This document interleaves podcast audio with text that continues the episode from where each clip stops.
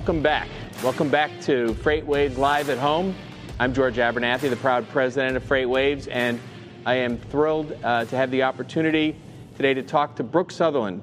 Brooke is the industrial and M&A uh, columnist for Bloomberg Opinion uh, of Bloomberg, and um, I think that given the time frame, what we're going through right now, what a perfect opportunity for us to talk to someone like Brooke with, with her background and expertise. Welcome, Brooke. It's great to have you with us. Thank you for doing this.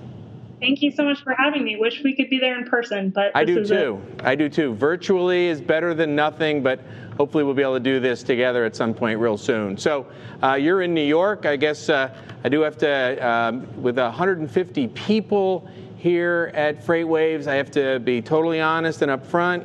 We do have two Washington and Lee alums here. John Kingston, uh, one of our editors and market experts, and Preston Brown, who uh, uh, is the director of all of our media sales and business development, are both uh, generals, I think is what we call you guys, right? Yes, that's correct. All right, so uh, we'll make sure that I keep it up to the level of, uh, of Washington and Lee. So you're in New York, you're right in the center of everything that's going on. I'll, I'll just ask sort of to start uh, off here, um, how has this affected you? And um, you've been, I think, as we were talking about, seven weeks where you've been self quarantining? Yes, I mean, it's interesting. I think it's recalibrating a lot of our expectations. If I think about myself personally, I mean, living in New York, you could get anything that you wanted um, in a matter of days, whether you were ordering it from Amazon or Walmart or whatever that might be anything and everything was right at your fingertips. And obviously, our expectations for delivery times have now been significantly reset. And, you know, I think for me personally, what I'm willing to pay for delivery has also been recalibrated. When you think about the value of these services, it used to be something that we just took for granted that there was always going to be free shipping and free returns. And I think now we're realizing how much we depend on that. And so as I think about myself personally coming out of the other side of this, I'm certainly going to have a lot of appreciation for the delivery services and just the ease of it. Um, and, you know, and also an appreciation for all the work that those drivers are doing right now. I've been trying to give out little bottles of Gatorade to um, show my appreciation for continuing to, to show up at my door during this crisis.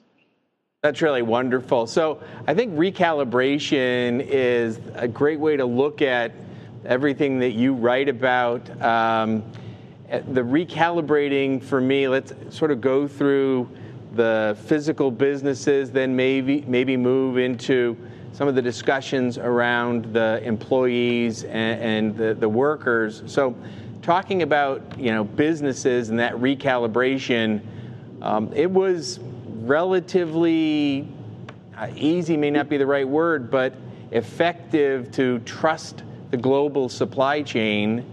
That certainly isn't the case, do you think that it's possible that the global supply chain as we know it will never go back to the way that it was before? I do, and I, you know, part of the reason why I think that is you were already seeing that idea sort of unravel because of the U.S.-China trade war. So it's interesting when you hear companies talk at this point in time about how they're adapting to the coronavirus. A lot of that work was already started because of the U.S.-China trade war, where you had companies saying, I cannot be this dependent on China for my supply chain because I don't want to pay all of these tariffs. So they were already starting to do the work to sort of move away from China. And now I think what you're going to see happen is people say, maybe we don't want our supply chains to be so stretched. Maybe we don't need to be all over the world. Maybe we need to think more about localization and what that really means. And I do think you're going to see more and more of that. I think, you know, the coronavirus in all of its different ramifications has certainly shown companies where the vulnerable points are in their supply chain. And I think you're going to see a lot of companies doing a lot of work in terms of rethinking how they need to shore up reliability there. Now, that does not come cheap. But I think that's certainly going to be an investment that you're going to see companies prioritizing. And especially as we come out of this, I mean, there's so much political stigma right now to share repurchases and that type of thing. So if you're looking at shoring up your business and how do I protect this for shareholders, I think supply chain is going to be a really important place for investment. That's really interesting. So, as you think about more nearshoring or shortening geographically, that does that bode well for Mexico, Canada, and, and the like? Do, do, you see Mexico becoming the new China? I think it does. I mean, look, so many manufacturers are already very dependent on Mexico. I mean, I think if you're thinking about the new China, it's more places like Vietnam, um, you know, where you do have that lower cost manufacturing base. Now, I will say that's a lot easier for some manufacturing industries than it is for others. If you think about things like fashion, it maybe doesn't matter so much to be in China, but they're really you know, highly skilled manufacturing jobs are still going to have to be dependent on China. When you look at the infrastructure that they have there and the supply chain that they have, that's just not very easily replicated. But I do think, look, you could see more dependence on Mexico and Canada, certainly for things that we decide now are more of a national security matter, whether that's medical equipment or you know certain protective supplies. I think there is going to be certainly an emphasis on having more of those supply chains in North America specifically. But even broadening it out beyond that, I mean, I think you can look at some of the technology that manufacturers now have at their fingertips and whether that might enable them to have more facilities even in you know parts of eastern europe or uh, the us where it's maybe you know more economical now than it might have been whether that's 3d printing or some of this you know industrial internet of things technology that, that still is a little bit amorphous um, in general than practicality sometimes but i do think there are some opportunities there that's really interesting so let's um, let's calibrate or recalibrate uh, um, around the physical nature of the supply chain. Do you see inventory uh, impacts long term here in uh, in the U.S.? Do you see us being more cognizant that a black swan, when it happens, will have that kind of kind of impact? So we'll want to have our supply chains being more ready for that, but the offset or the challenge on that is the expense, correct? So, how do you see that balancing itself out? So it's interesting. I actually had a conversation about this topic with uh, David Simchi-Levi, who's a professor oh, sure. of supply chain management at MIT, and he was saying, "Look, you're still going to have just-in-time inventory. The economics of that have been proven. That's clearly a strategy that companies need to rely on. But you're also going to see just-in-case inventory, is what he built it, uh, where you're going to have sort of a central deposit of the inventory that you really need. And sometimes this is not necessarily what you think of as essential items, but you can miss that one bolt or that one piece that can cause that whole manufacturing line to break down. And so I think you're going to see companies focus more on having that sort of depository of necessary resources in the event that you do have another pandemic. Because look, the world, you know, part of globalization is that we're increasingly, you know, expanding more and more into territories where it was primarily do- the domain of animals. And they think that that maybe played a role in this coronavirus. So I think it's realistic to think that we could see crises like this in the future. And if you're a company, you want to spend that money now to protect your supply chain in the future. I think shareholders would rather have you make that investment than when the next pandemic comes, you go back and say, why, why weren't you more proactive after mm-hmm. the first happened. Why didn't you spend that money to better protect your business? So I do think that's going to be a priority. But like you said, it is an expense. It's not for free, but risk management isn't for free. And it's one of those things that as a company, you just have to do. It's fascinating. So let's keep going on that expense or where I may, if I'm a manufacturer, where I'm going to have to be thinking about my supply chain. Do you see any specific technologies or other um, potential mechanisms that would be the kind of thing I should be thinking about investing in within my supply chain, and and how impactful will that be to my shareholders? Uh, I alluded earlier to 3D printing, and I really think, you know, as unfortunate as the coronavirus crisis has been, there's really been no better showcase for this technology in terms of what it can do. Specifically, when you think about the speed of the turnaround here, you know, I was talking to uh, a leader in GE's healthcare business, and they were saying, you know what, we needed to bring more facilities online to make ventilators. But to do that, the traditional tooling process can take weeks. And so instead, they used 3D printing to print the tooling so they could get those factories up and running. And the speed of that turnaround process just cannot be replicated. And I think you're really seeing the versatility of this technology and the fast turnarounds. And I just think that that is going to stick with people and it's going to resonate. Now, 3D printing is not a solution for everything. And that example that I just gave of GE that's more of a stopgap measure so they can get the facilities up and running and you're not going to make that type of tooling via 3d printing but there's a lot of things that they can do and a lot of companies are saying hey can i actually print the parts that i need rather than depend on this supplier. Um, you know, I talked to SLM, which makes 3D printers, and they're actually printing parts for their own machines because they were worried about shortages, specifically when you saw all the shutdowns in China.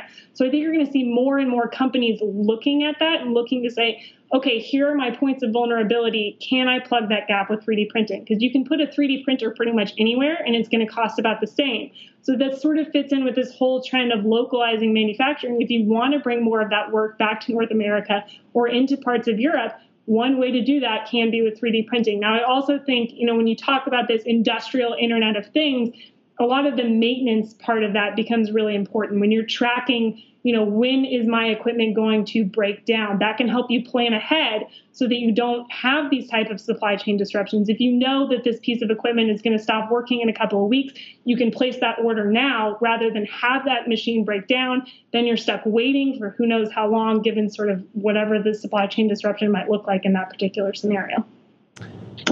Absolutely fascinating. Let me let me turn a little bit to. I want to make sure that we spend some time on some of your recent writings around human capital and how will we. And, and what I like about um, this way and this format for FreightWaves Live at home is this um, this content will be to some degree evergreen, and I think that the things that we're talking about now um, could be looked at six months or maybe even six years down the road. Human capital, right now, um, you've written about how different companies have been handling layoffs, furloughs, or other ways of handling both union and non union so that if there is a certain type of business that can spin up relatively quickly, they've got to have those resources available. How, can you talk a little bit to some of the different uh, strategies or different ways that companies have been handling their uh, their human capital?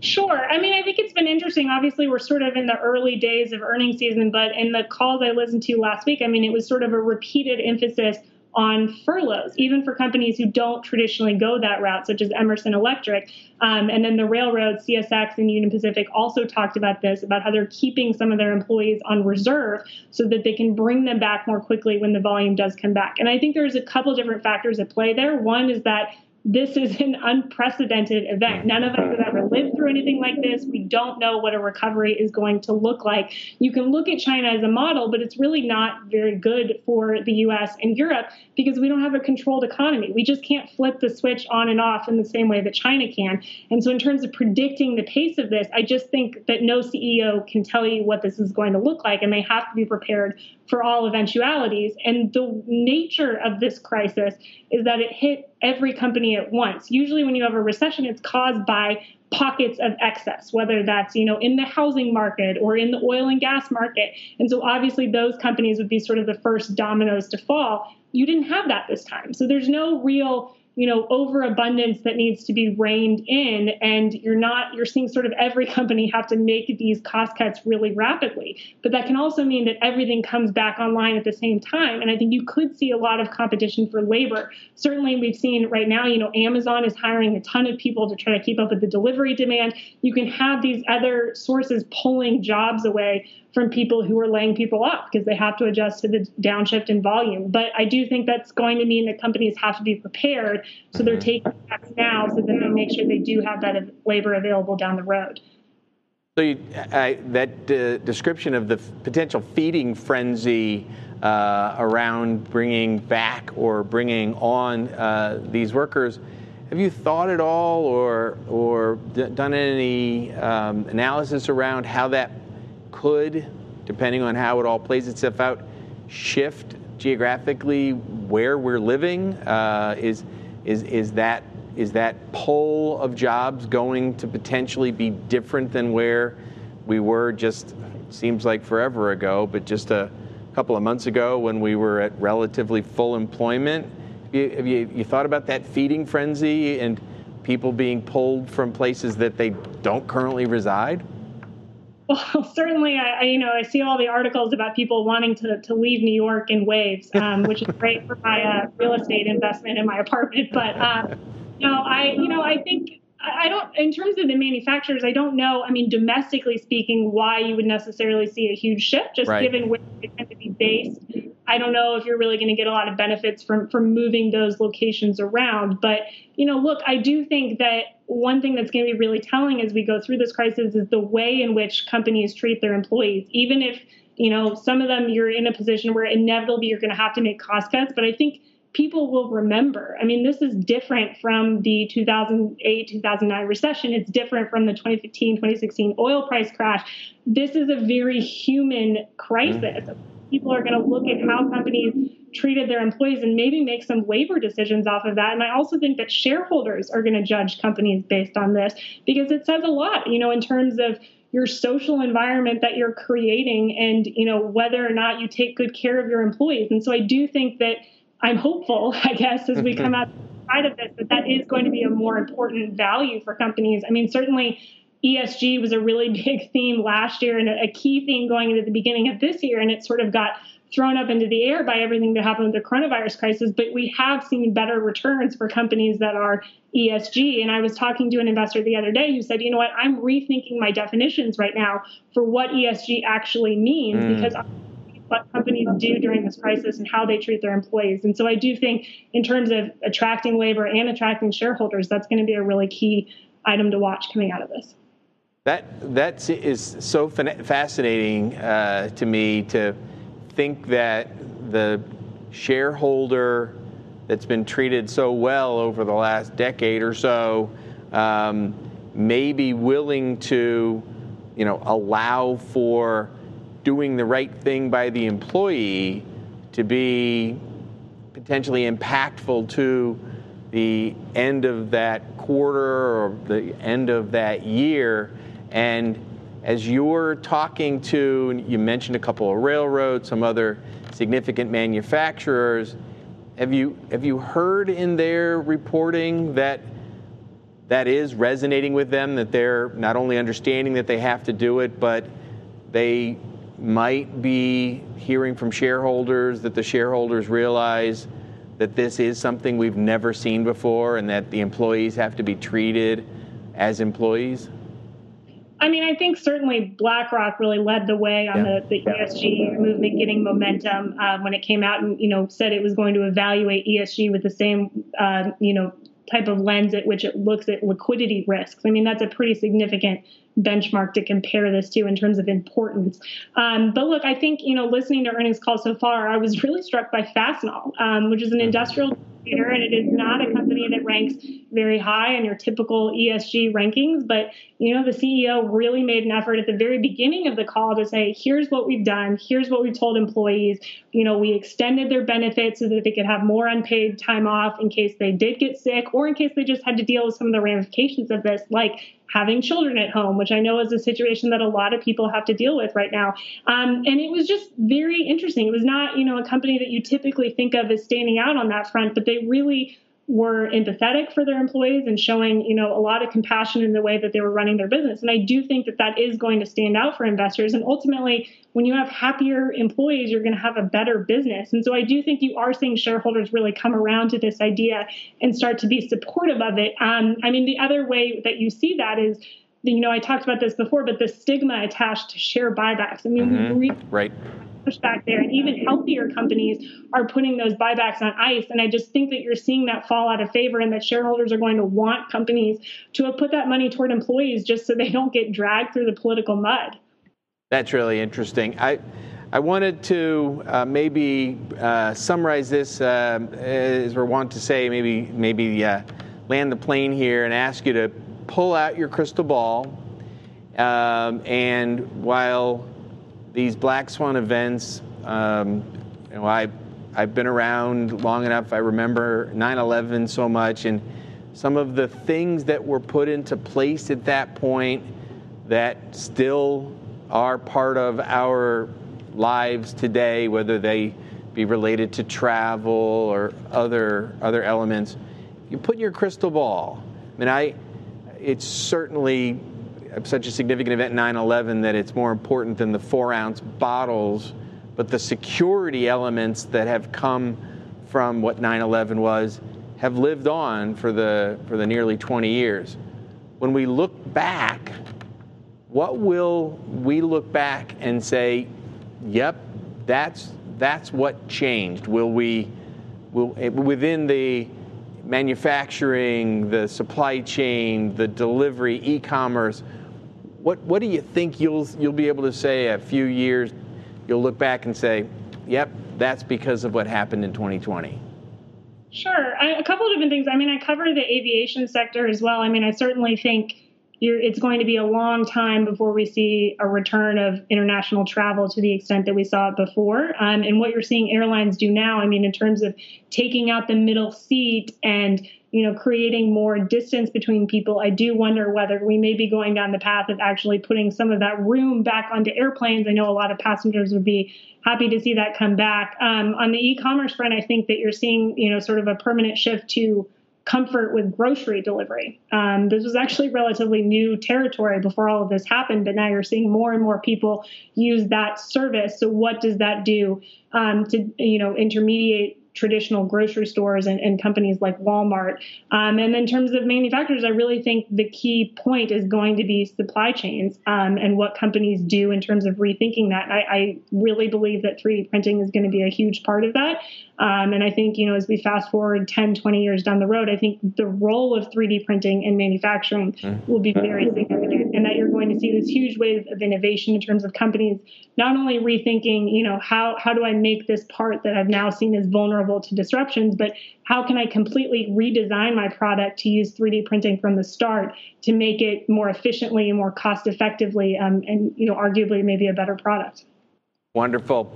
Brooke, we've reached the uh, end of our time together. I wish we could go much, much, much longer, but I really appreciate you doing this. The invitation is out there for any FreightWaves event for you to participate. We really want to thank you, appreciate your time and your thoughts. Thank you very much.